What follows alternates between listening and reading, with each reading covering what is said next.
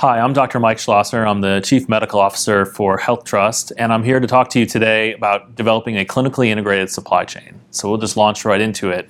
I'm going to do this in four parts. First, we're going to talk about what a clinically integrated supply chain is, and then why clinically integrated supply chain is so useful and even necessary in today's value based healthcare environment. Then we'll talk about the resources needed to support a clinically integrated approach for your organization. And then finally, finish up with some next steps, some uh, key things that you can do to start moving in that clinically integrated direction. So, starting off, what is a clinically integrated supply chain?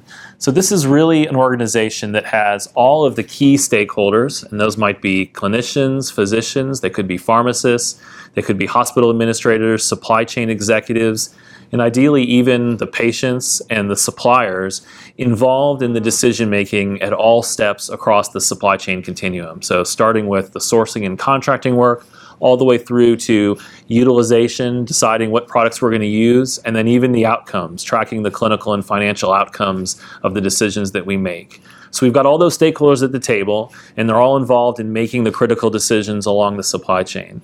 But then they're also supported by the right clinical evidence and the right clinical data to make those decisions.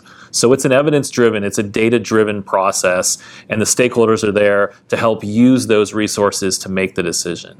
And then finally, it's a supply chain that's focused on value. So it's thinking about how do we deliver the best value to the patient and thinking about how we define that value and then using those resources I just talked about to answer that question and to drive towards that value equation. So that's what clinical integration or clinically integrated supply chain looks like. So, why do we want to do this? Why does it matter in 2016? Well, there's probably three key reasons I would say that it matters. The first and probably the most obvious one is the changing healthcare environment that we're all living in. So, whether we're talking about mandatory bundles like CJR or the new cardiac bundles that were just announced recently, or whether we're talking about accountable care organizations or truly capitated care models, in all of these, we need to be able to understand the clinical and economic impact of the decisions we make around the supplies we use, the drugs we use, the different devices we implant. So, to achieve success, in that value based healthcare environment, we need this greater clinically integrated approach.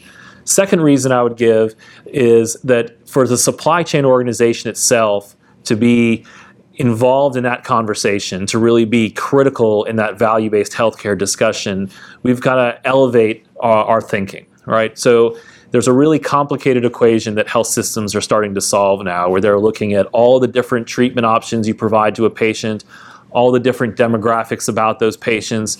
It's just a really complex situation to figure out what good looks like when you're managing a population. If we're going to be more than just one little variable, just the cost variable or the price variable, if we're going to get involved in that bigger conversation, we're going to have to understand the clinical aspects of what we do. And that really leads me to my third point, which is a clinically integrated supply chain becomes a strategic asset for the organization. And so, if that's a goal that you have to drive towards becoming a strategic asset, to be at the table with the C suite making decisions about the future of the health system, then a clinically integrated approach is a great way to get there. So, that's kind of the what and the why. So let's go with the how. What are the key resources you need to invest in if you want a clinically integrated approach? And there are four that I'm going to touch on.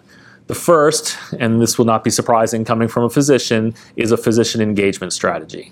So, what does that look like? It's it's more than just asking physicians their opinions uh, on the devices or the drugs that you're dealing with. It's really about bringing them in and having them be part of the team, giving them voice so they're actually helping make decisions, being completely transparent with them around the data, both the cost and the outcomes data that you're looking at, uh, and truly making them a partner in the way that you make decisions and in your organization.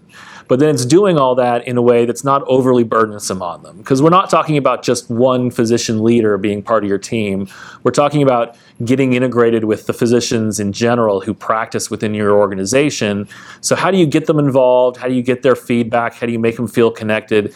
But do it in such a way that you're just not one more layer of burden on them because value based healthcare is throwing all kinds of stuff at them as well, outside of just what we're talking about in the supply organization. So, physician engagement uh, is number one.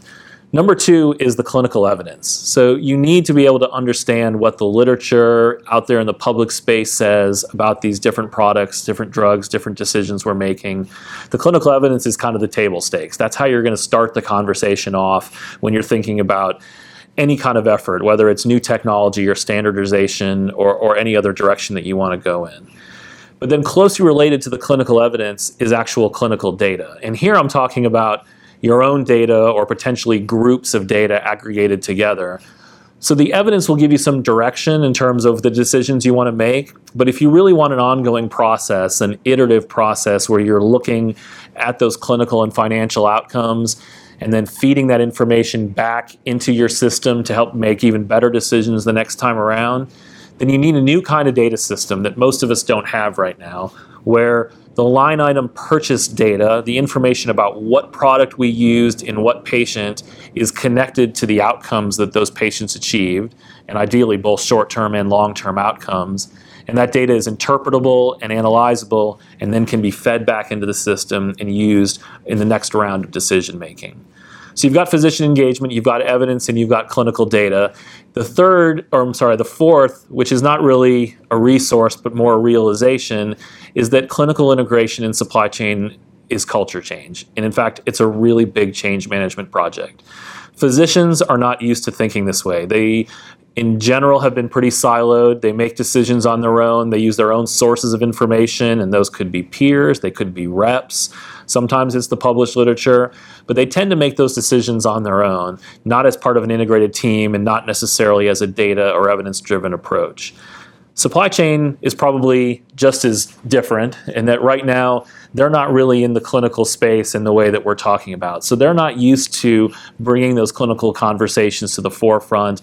They don't necessarily have comfort with the resources that you need to make that happen. So both sides have a lot of change they would have to go through to get to this new version. And then once you accept that and realize it, then you understand that you've got to resource the strategy to drive that change. You've got to understand it's a big effort and we've got a lot of lift to get there. So we've got to put the right resources in place to drive that change all the way through the organization. So, assuming now I haven't completely scared you off on the concept of clinical integrated supply chain, what are some next steps? If you really want to start down this road, uh, or you're on the road and want to get further, you know, what can you do to make it happen? And I think trying to jump too far to the end, trying to take on a big system wide standardization project across all of your spine hardware that's evidence based is probably a setup for a problem. It, I've seen a lot of success with organizations that start small and they focus on individual facilities and putting together a team that takes a clinically integrated approach to new technology utilization. So, what new technology are you going to bring into your operating rooms or your procedural areas? You can really build a nice clinically integrated approach around how you make that decision and have physician engagement and even physician leadership in that process have clinical evidence as the basis for how you make those decisions, build transparency, and start building that culture inside that small team, and then let it grow, let it evolve, let it spill over into other areas, and drive your culture change that way. So, new technology review in a facility is a great starting point for clinical integration. Other things to think about are who are your partners going to be? So, you don't want to have to reinvent all these wheels around where the clinical evidence comes from or how you analyze clinical data. So thinking about some people you can partner with to help achieve some of those goals is probably a good thing to do eh, in the short term. And then the last two items I would talk about for next steps are to think about your clinical leadership within your supply chain organization. I think to really be successful and to get to that end game, you're going to have to have a leader in your organization that's dedicated to supply chain, but really understands the clinical care aspects as well, can speak both languages fluently. And that person, I think, is well positioned to be at that strategic table within your organization and drive that strategic agenda for supply chain. But then below that person or around that person, depending on what your structure would look like, I think you need to invest in education. The supply chain folks are going to need more education on what the clinicians do. They're going to have to become more savvy. They're great operators right now and great logisticians, but they're going to need to start building clinical capabilities that they probably don't have. But then the other side of the coin is we got to start education our, educating our clinicians and physicians on what supply chain does. And I think only when we have both of those sides understanding what each other does and then understanding what that common vision is, where we're trying to go with a value based approach and a clinically integrated approach, will we be successful at becoming that strategic asset for our organizations? So that's all I had today. I want to thank you for your time and your attention. If you're looking for more information, please go to the AHRMM Learning Center.